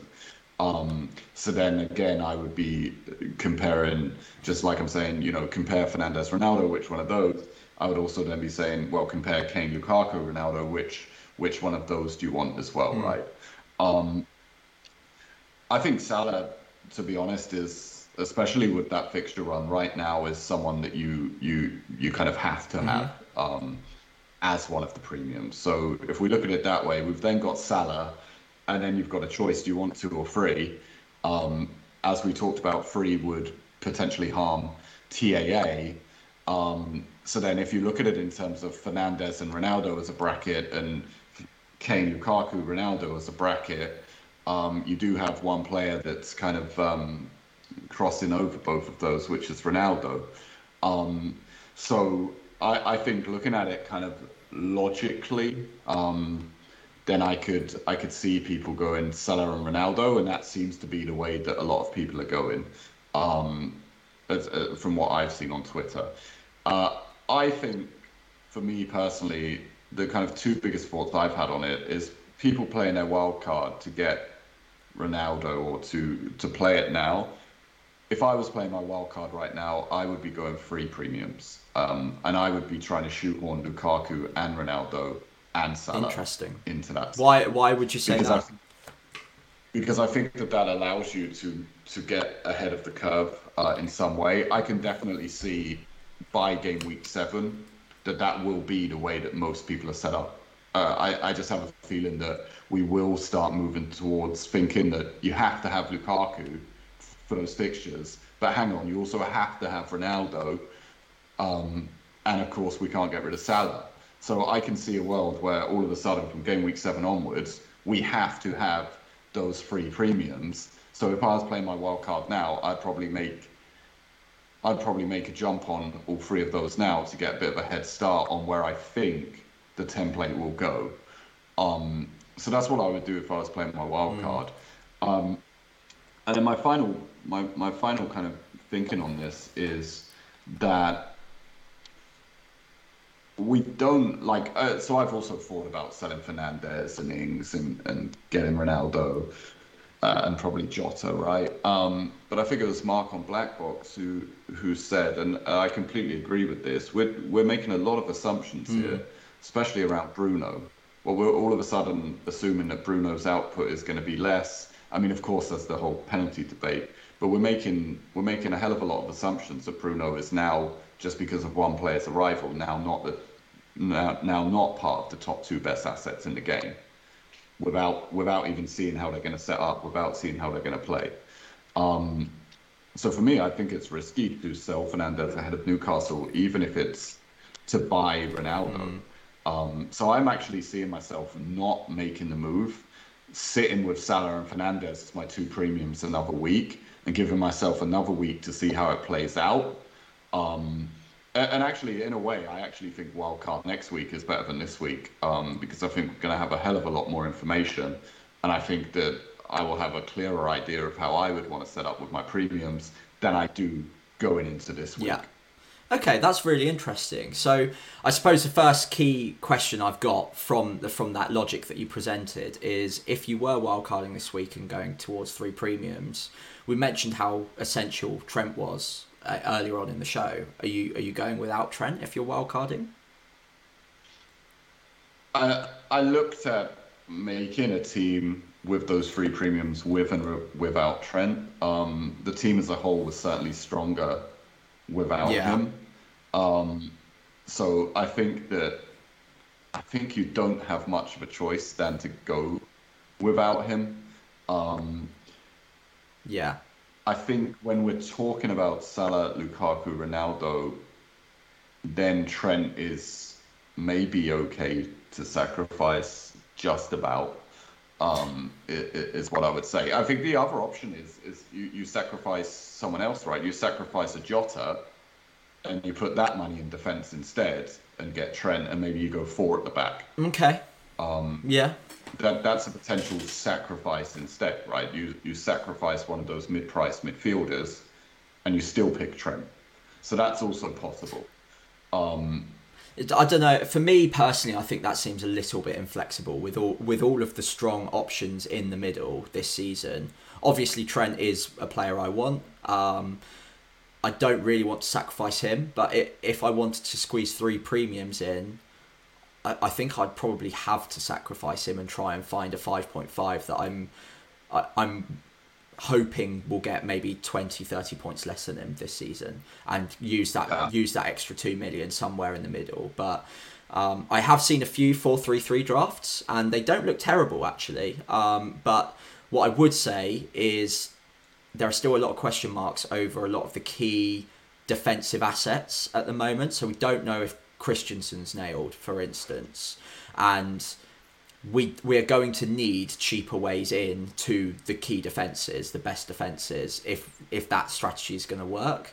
And at the moment, for me, the reason I'm not wildcarding is there are just too many questions. I, I don't know. Yeah, I don't know what what Chelsea's best eleven is at the moment, uh, especially at the back. I don't know which of Stones or Laporte's going to be getting more minutes uh, for Man City, and I certainly don't know how how defensively strong United are going to be, for instance. So all of these things are still up in the air. The one thing I do know is Trent is nailed. He's elite, and he's going to get ten assists ish during the course of the season. And over this run, especially for the next four or five, I'd expect two or three clean sheets. So I, yeah. I think I would agree with that. I, I just want to pick pick something you said about flexibility there, which you know I am a manager who does like a lot of flexibility. I've also mentioned price points several times in our conversation today, yeah.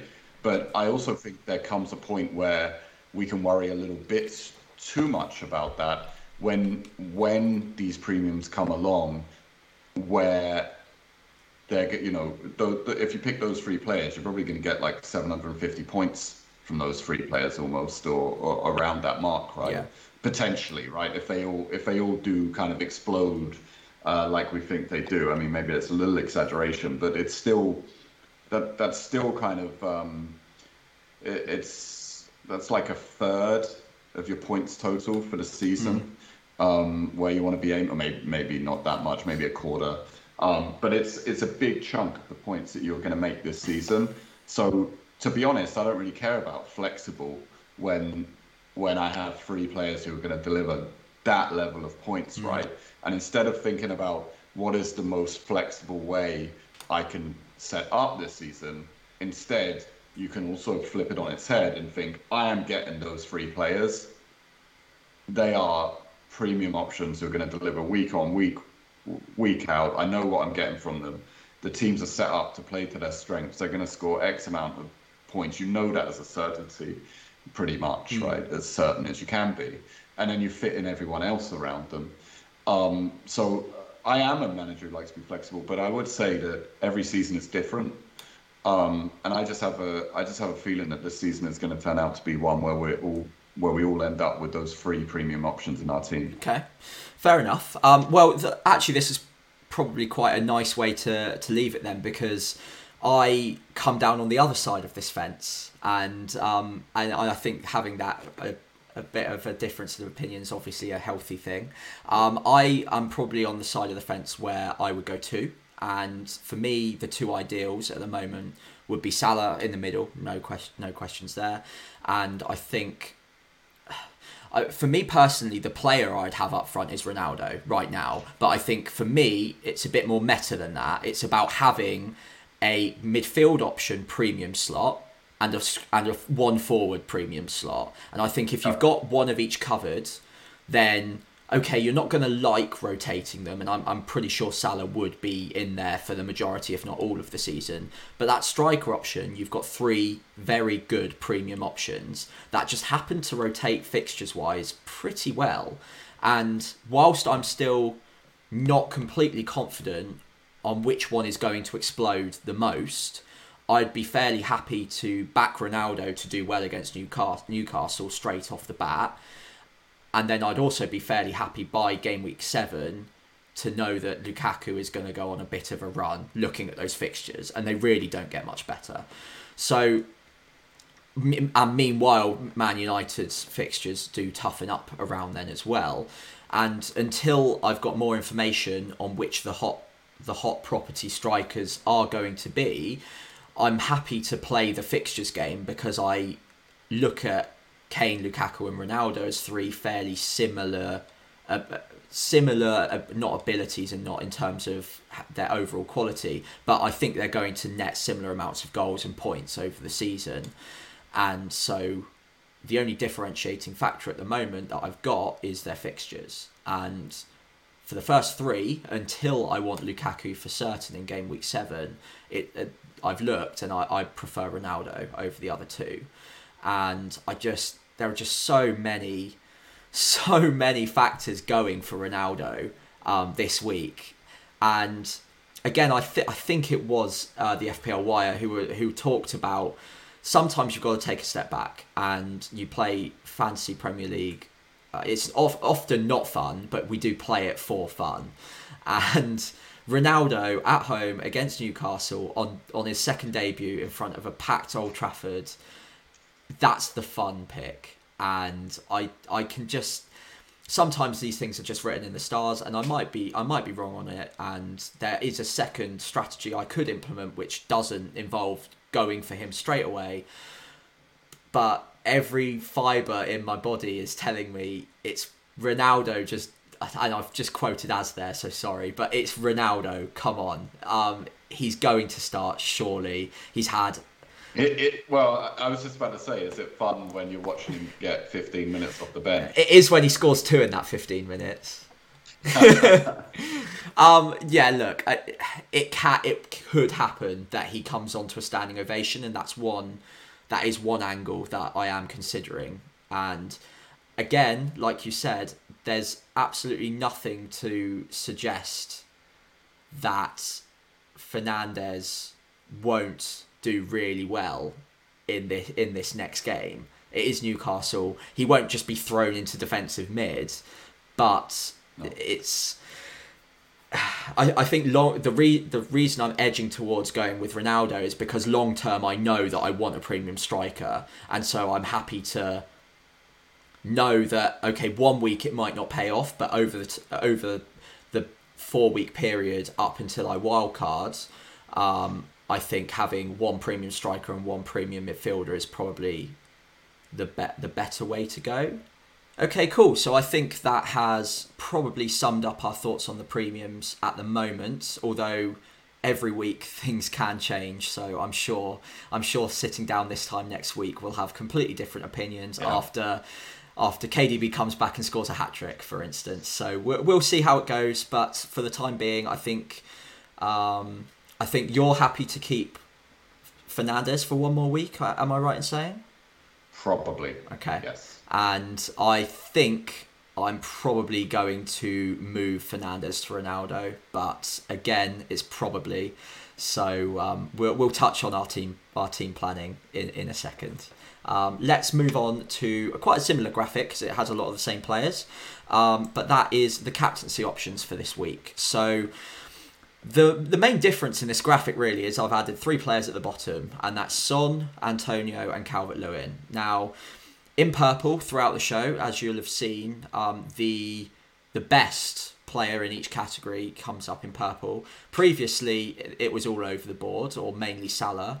Uh, Antonio has stolen all of the purple from him in this graphic um, and is the form pick out of all of these options and has Southampton is he a player you're considering, or are you looking towards the top of the table still at the premiums? He's. I, I think he.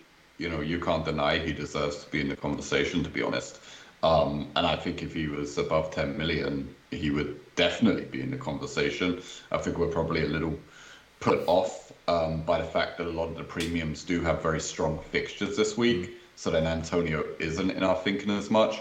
He was in our thinking last week because it was a little trickier to get the captaincy for the premiums right. Liverpool were playing Chelsea, for example, so then people were more comfortable with it. I think people are less comfortable this week because the premiums have good fixtures and he isn't a premium, so he doesn't come into the conversation. Mm-hmm. But I think if you look at those numbers and if you look at they're playing Southampton, I do think he very much should be in the conversation. For me, he is someone I'm considering. Um, I think you know I only I only currently own three of those on a list. So Antonio Fernandes Salah, I'm currently considering all of them, but I am leaning towards Salah um, as it stands, and I probably will captain him. I, I think for me, one thing I like to look at a lot when I captain players is opposition, not just underlying stats but also how that team sets up. Because I think if you're looking at premium, their caliber doesn't change much each week, but who they're playing does. Um, so I do think opposition is a good way to think about captaincy. Um, and I often look at XGC of, of the teams they're playing against, where they're where they're conceding shots. Um, but I think that something that I have done with quite good success, kind of last season and at least game week one this season, is I actually quite like captaining players against Leeds just because of the way they play. It always tends to be open. They always seem to let up chances, especially against the big sides. Um, so for me, I I like that as a fixture for a captain, um, which is why I'm probably leaning towards Salah. But Antonio's stats um, are definitely tempting me, and then the the kind of the renegade in me is tempted to captain Fernandes when everyone else is selling him. Um, but I probably won't go that far.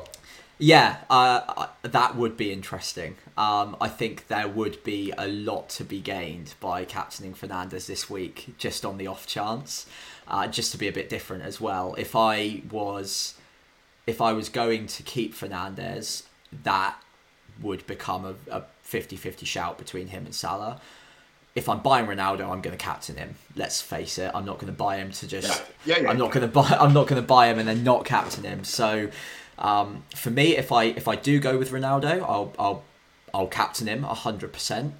If I stick with Fernandes for one more week alongside Salah, that is a bit of a coin toss, and I, I think much like you, just the uh, the masochist in me, if that's the right word, would maybe go for Fernandes just so I've got that bragging right on uh, Playmaker and Twitter at the end of the week if it does go right. If it goes wrong, then uh, yeah. equally, please do all laugh at me.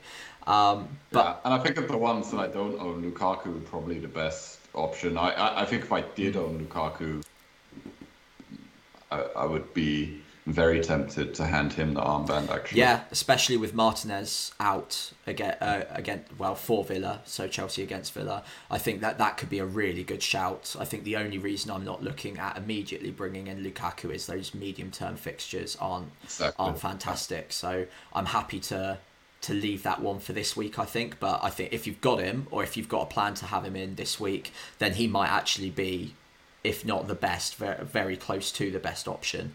Um, and Kane against Palace as well isn't a bad option at all. So, um, is it against Palace, or am I getting that wrong? I think it's against Palace.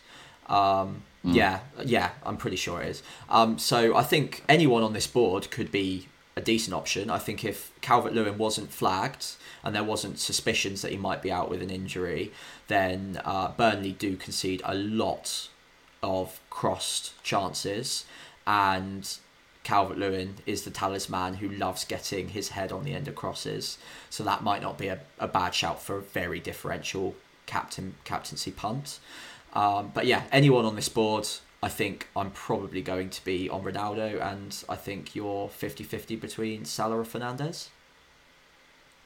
Yeah, more more, more likely uh, Antonio actually. Oh, sorry. Yeah. Uh, than, than Fernandes. Yeah, but uh, I, I think it'll probably be Salah. Fair enough. Fair enough. Well, there you have it. Um, I'm sure our plans will change, but we'll uh, reveal yeah. our we'll reveal our teams on Playmaker and Twitter nearer the deadline, so you'll see how how we actually uh, ended up deciding in the end. Uh, on to that, the final section of the show is team planning. Neil, this is the team you sent me over a couple of days ago. Um, yeah. How's how's it looking in comparison to this screenshot now?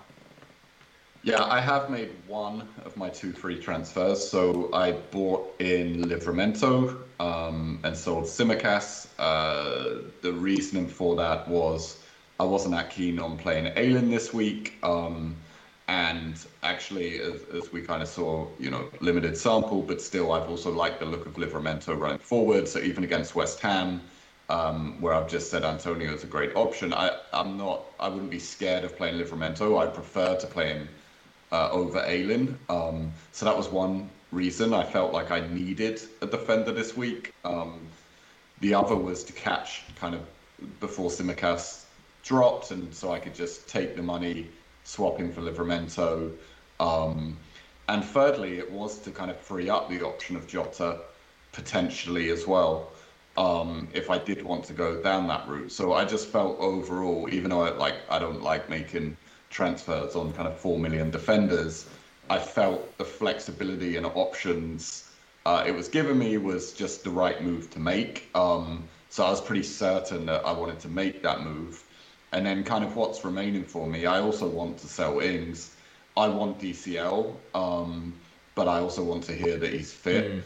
Mm. Um, if he's not fit, um, I'm actually a little confused um, on what I will do. Actually, um, I don't really want Ings, um, and then I then I kind of think, you know, when am I going to wild card? Because I do know that I I want one of at least Lukaku and Ronaldo now. So if I'm not getting DCL, I should probably be getting one of those.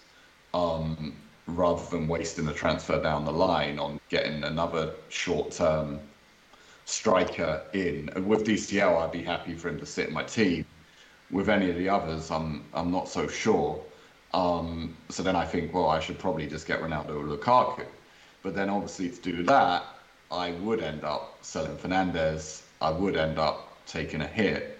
Um, and then I'm going down a road that I'm not entirely convinced of just yet. And I'd rather wait a week to see. Mm. Um, I'm also not against playing my wild card next week um, when I think things are a little clearer.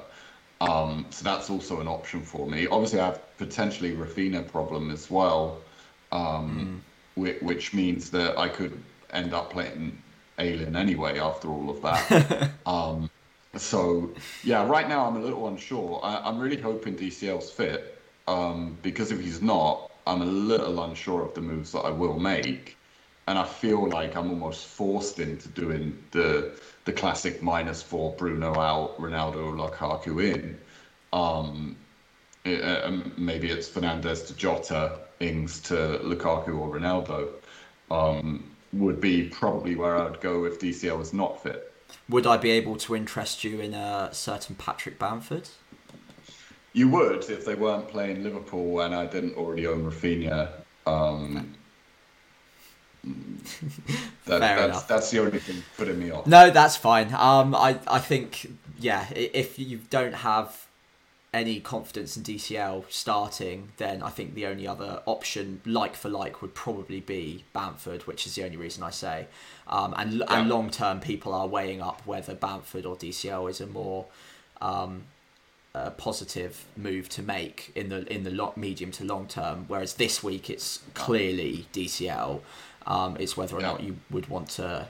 Uh, set almost get the transfer done in advance and pick Bamford as the stronger over the next five or six weeks. But um, I think I think you're right. I, am similar to you, um, so I'll, I'll, move on to move on to mine.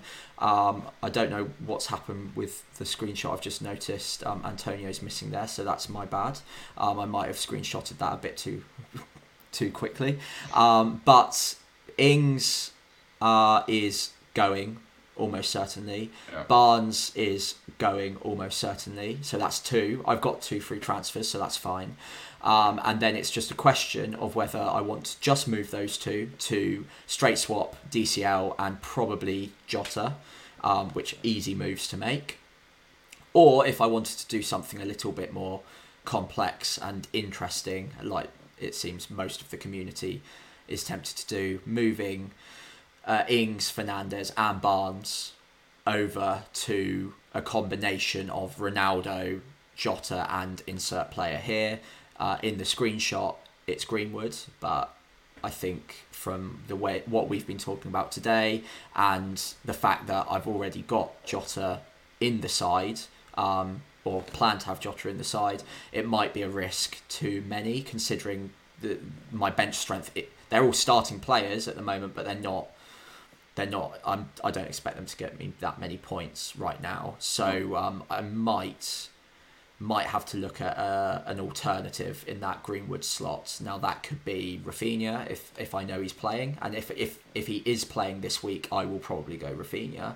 If he's not, then it brings others into play, like like Sarr, like Traore, like yeah. Um, yeah. maybe even Mount for a one week punt and then I can reassess next week and sadly booking my transfer. But I don't think there's too too many other moves I need to make at the moment. So I wouldn't I wouldn't be too against a one week perfect seven million midfield option and then moving them on. No. Which again is why Greenwood is an option because I do think he starts against Newcastle and I do think Newcastle will be so distracted by the the show of Ronaldo coming in that Greenwood could easily sneak in off the right and, and grab one or two um, in the in the spaces created. Um, so yeah, we'll we'll see. Um, that's where I'm leading at the yep. moment. Um, I think I'm probably going towards the minus four rather than just a simple swap to DCL.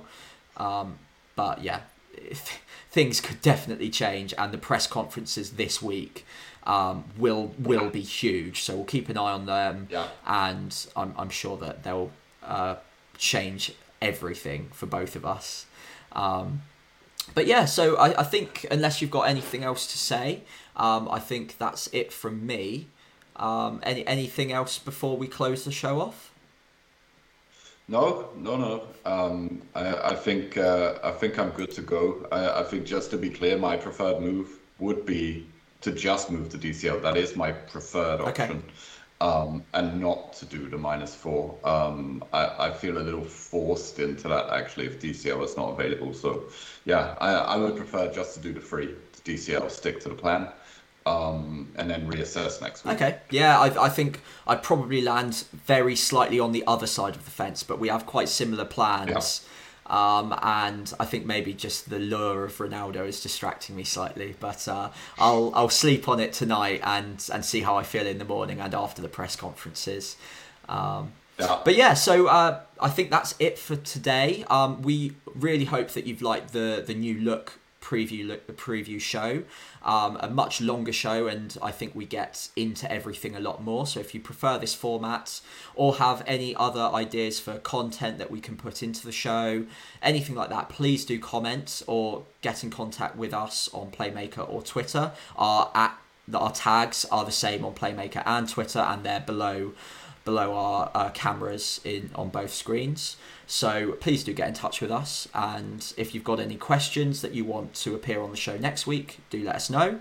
Um, we're also after a new name, so if you've watched this far, hopefully you've been engaged, and uh, we'd like to offer you the opportunity, and we'll be posting this as a question on Playmaker and Twitter over the coming days. Um, what you would like to be the name of this new look show.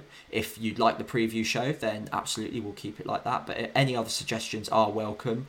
Um, so do let us know on that. Um, in the meantime, everything you've seen today is live and free on Playmaker, uh, which is our app, in case we haven't mentioned it so far a million times anyway. Um, you can download it on. Uh, on the Apple Store or App Store or on Google Play, completely free. Links are in the description. And our Team Planner tool, as well, which we alluded to at the end, is also a completely free tool. It's web based, so you do need a desktop or a PC for it. And the link to that is also in the description. Um, but yeah, if you've enjoyed the show, please do remember to like and subscribe. At this point, we have a fairly small following on YouTube, so it, every like, every subscription is massively, massively helpful to us. We really do appreciate it, and we won't forget who the first watchers and listeners of the show are. Um, we really do appreciate every single one of you. Um, but for today, that is uh, goodbye from me. Yeah, and goodbye from me. Thanks, guys, and see you next week.